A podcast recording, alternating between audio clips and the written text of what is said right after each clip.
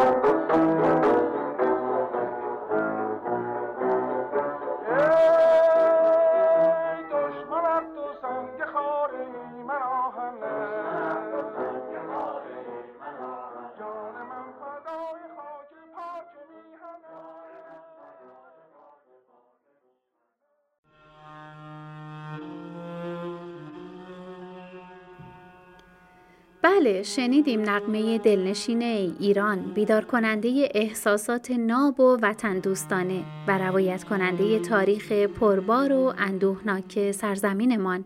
زاده ذهن اصیل و خلاق روح الله خالقی نوازنده ویولون و آهنگساز برجسته موسیقی ملی ایران متولد سال 1285 در ماهان کرمان.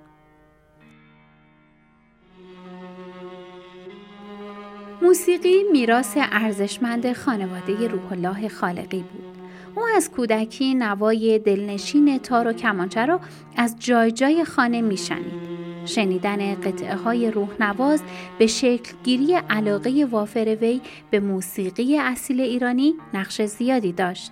روح الله در چند ماهگی از ماهان کرمان به همراه مادرش مخلوقه و پدرش میرزا عبدالله به تهران مهاجرت کردند.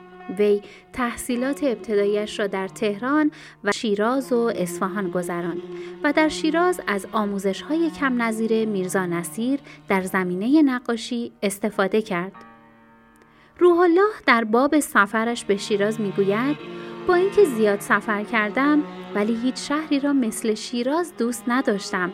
درخت های سنزره جالب بابا کوهی و چاه مرتزا علی، زمین های سرسبز اطراف شهر و آسیاب ستایی و هفتن و چهلتن، باغ دلگشا، حافظیه و مقبره سعدی، مسجد و بازار وکیل و شاهچراغ، ارگ دولتی و از همه بالاتر.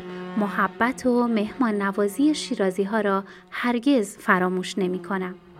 روح الله و خانواده هنردوستش در اواخر تابستان سال 1300 به تهران بازگشتند. روح الله تا پیش از بازگشتش به تهران هرگز آموزش موسیقی ندیده بود. پدرش میرزا عبدالله مجلسی برگزار می کند و در این مجلس به میرزا رحیم که شوهر دخترمه روح الله بود می‌گوید او خیلی به موسیقی علاقه دارد خوب است حالا دیگر درس ساز را نزد شما آغاز کند.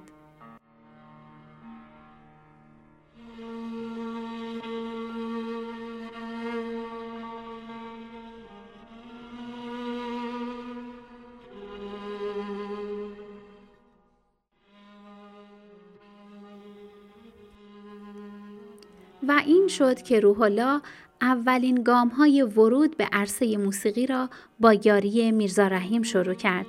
وی در کتابش با نام سرگذشت موسیقی ایران که بعدها تعلیف کرد در باب استادش می‌گوید کمانچه را خوب می شناختم. دخترم می داشتم که شوهرش این ساز را خوب می‌زد. مردی بود مسن و فربه با قدی متوسط و ریشهایی هنابسته روی دو زانو می نشست و کمانچه زیبایی را که رویش صدفکاری و خاتم نگاری داشت می نواخت.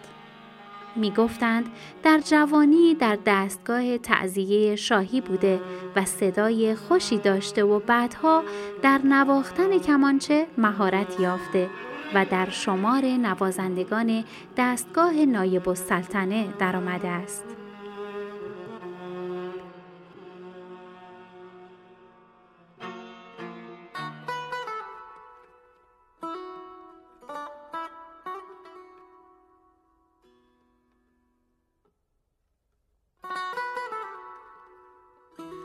در این موقع کار مرتبی نداشت و با اندوخته مختصر زندگی درویشانه ای می کرد.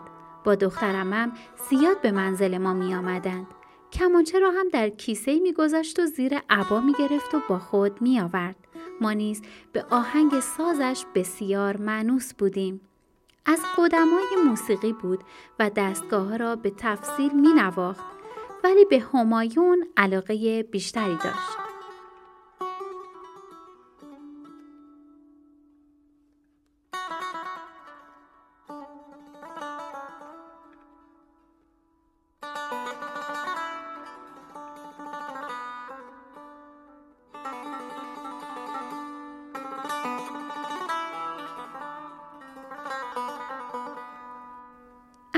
انگشتانش صدای گرم پخته مطلوبی بیرون می آمد و هنگامی که همایون می‌زد مثل این بود که با کمانچش نصیحت می‌داد و این موعظه خوشاهنگ در دلها اثری عمیق داشت و همه سراپا گوش می شدند. من نیز در گوشه اتاق می نشستم و خیره به انگشتان میرزا رحیم کمانچش را می نگریستم. روح الله در اوایل تابستان سال 1302 به واسطه یکی از دوستان مادرش با نور علی برومند آشنا شد و دوستی عمیقی بین آنها شکل گرفت. نور علی نوازنده تار بود و روح الله در تعطیلات تابستان هر روز به خانه آنها می رفت و از صبح تا شب در کنار هم موسیقی می نواختند. در این رفت آمدها بود که روح الله با دایی نور علی برومند یعنی علی محمد هیدریان که نقاش و از شاگردان کمال الملک بود آشنا شد و از او پرسید که بهترین مدرس ویولون در ایران کیست او در پاسخ از علی نقی وزیری یاد می کند و می گوید نزد او برو و بی جهت عمر خود را در پیش این آن تلف نکن. نقطه عطف زندگی روح الله خالقی آشنایی با علی نقی وزیری بود. وی آن می کند که من مدیون نگرش اصیلی هستم که علی نقی وزیری در باب موسیقی به من اعطا کرده. اما علاقه روح الله به استادش از روی افراط بود بلکه وی گاهن در کتبی که تعلیف می کرد با زبانی نرم و دوستانه از استادش انتقاداتی نیز می کرد. او پس از آشنایی با این استاد عالی قدر تصمیم می گیرد که به هنرستان عالی موسیقی برود و با مخالفت پدرش مواجه می شود. می‌گویند که علی نقی وزیری و یحیی دولت آبادی در این زمینه وساطت ها کردند و بی تاثیر بوده. پس روح الله تصمیم گرفت که پنهانی به مدرسه موسیقی برود و در سن 19 سالگی با گرفتن حکم تدریس موسیقی به پدرش اثبات کرد در پی مطرب شدن نبوده. وی در آن زمان به تدریس ویولون و تئوری موسیقی در مدرسه موسیقی مشغول شد و در سال 1307 به عنوان معلم روزمزد برای آموزش موسیقی در مدرسه ورزش منصوب گردید و در همان سال پس از اینکه استادش علی نقی وزیری برای ریاست هنرستان موسیقی دولتی انتخاب شد در کنار او به تدریس موسیقی پرداخت.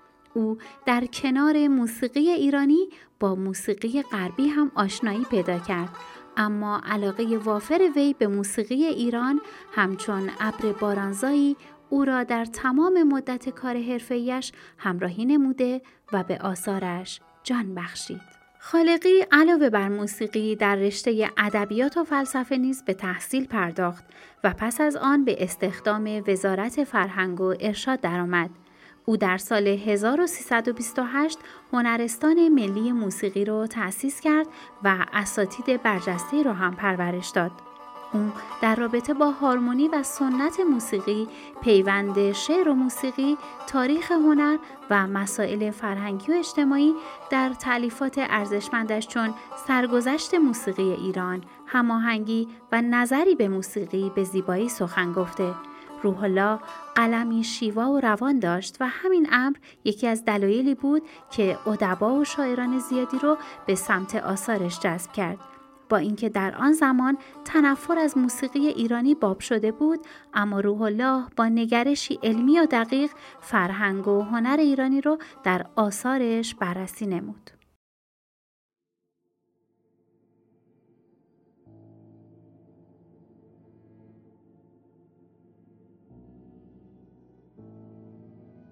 وی همچنین سالها در رادیو ایران نیز فعالیت داشت و رئیس شورای موسیقی ایران نیز بود.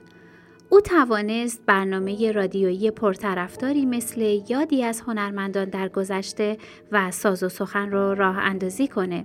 علاوه بر اینها سرپرستی ارکستر گلها رو عهدهدار بود. سروده هایی چون آذربایجان، حالا چرا، لاله خونین، امید زندگی و یار رمیده توسط ارکستر گلها به زیبایی نواخته شدند. روح الله خالقی با بزرگانی چون کریم فکور، حسین گل گلاب، محمد محیط تبا تبایی، شهریار، رهی معیری همنشینی های بسیاری داشته و این همنشینی ها به وی در خلق آثار فاخری چون موسیقی غیررسمی ملی ای ایران و همچنین خوش چین یاری رساندند. گلنوش خالقی موسیقیدان و فرزند روح الله در باب شکلگیری تصنیف زیبا و فراموش نشدنی ای ایران می‌گوید دلیل شکل گرفتن این سرود بحثی بود که بین پدرم و یکی از همکارانش لطف الله یزدان مهر در گرفته بود. یزدان مهر معتقد بود هر یک از مایه های موسیقی ایرانی فضایی دارند که آهنگسازی در آنها موجب می شود اثر هم همان فضا را منعکس کند. برای مثال دشتی به عنوان مایه غمگین شناخته شده در نتیجه اگر اثری در این مایه ساخته شود آن اثر هم الزاما فضای غمگین خواهد داشت پدرم اما این موضوع را رد می کرد. او معتقد بود فضای اثر متکی به توانایی آهنگساز و ایده های موسیقیایی اوست و برای اثبات نظرش سرود ای ایران را که فضایی حماسی دارد در دشتی آفرید. کمی بعد هم حسین گل گلاب درخواست کرد تا شعرش را بسراید. زندگی این هنرمند آگاه وطن دوست و جهان دیده در سال 1314 در سالزبورگ اتریش پس از چندین عمل جراحی ناموفق در اثر سرطان معده پایان یافت و در گورستان زهیر و دوله تهران دفن شد. یادش گرامی Thank you.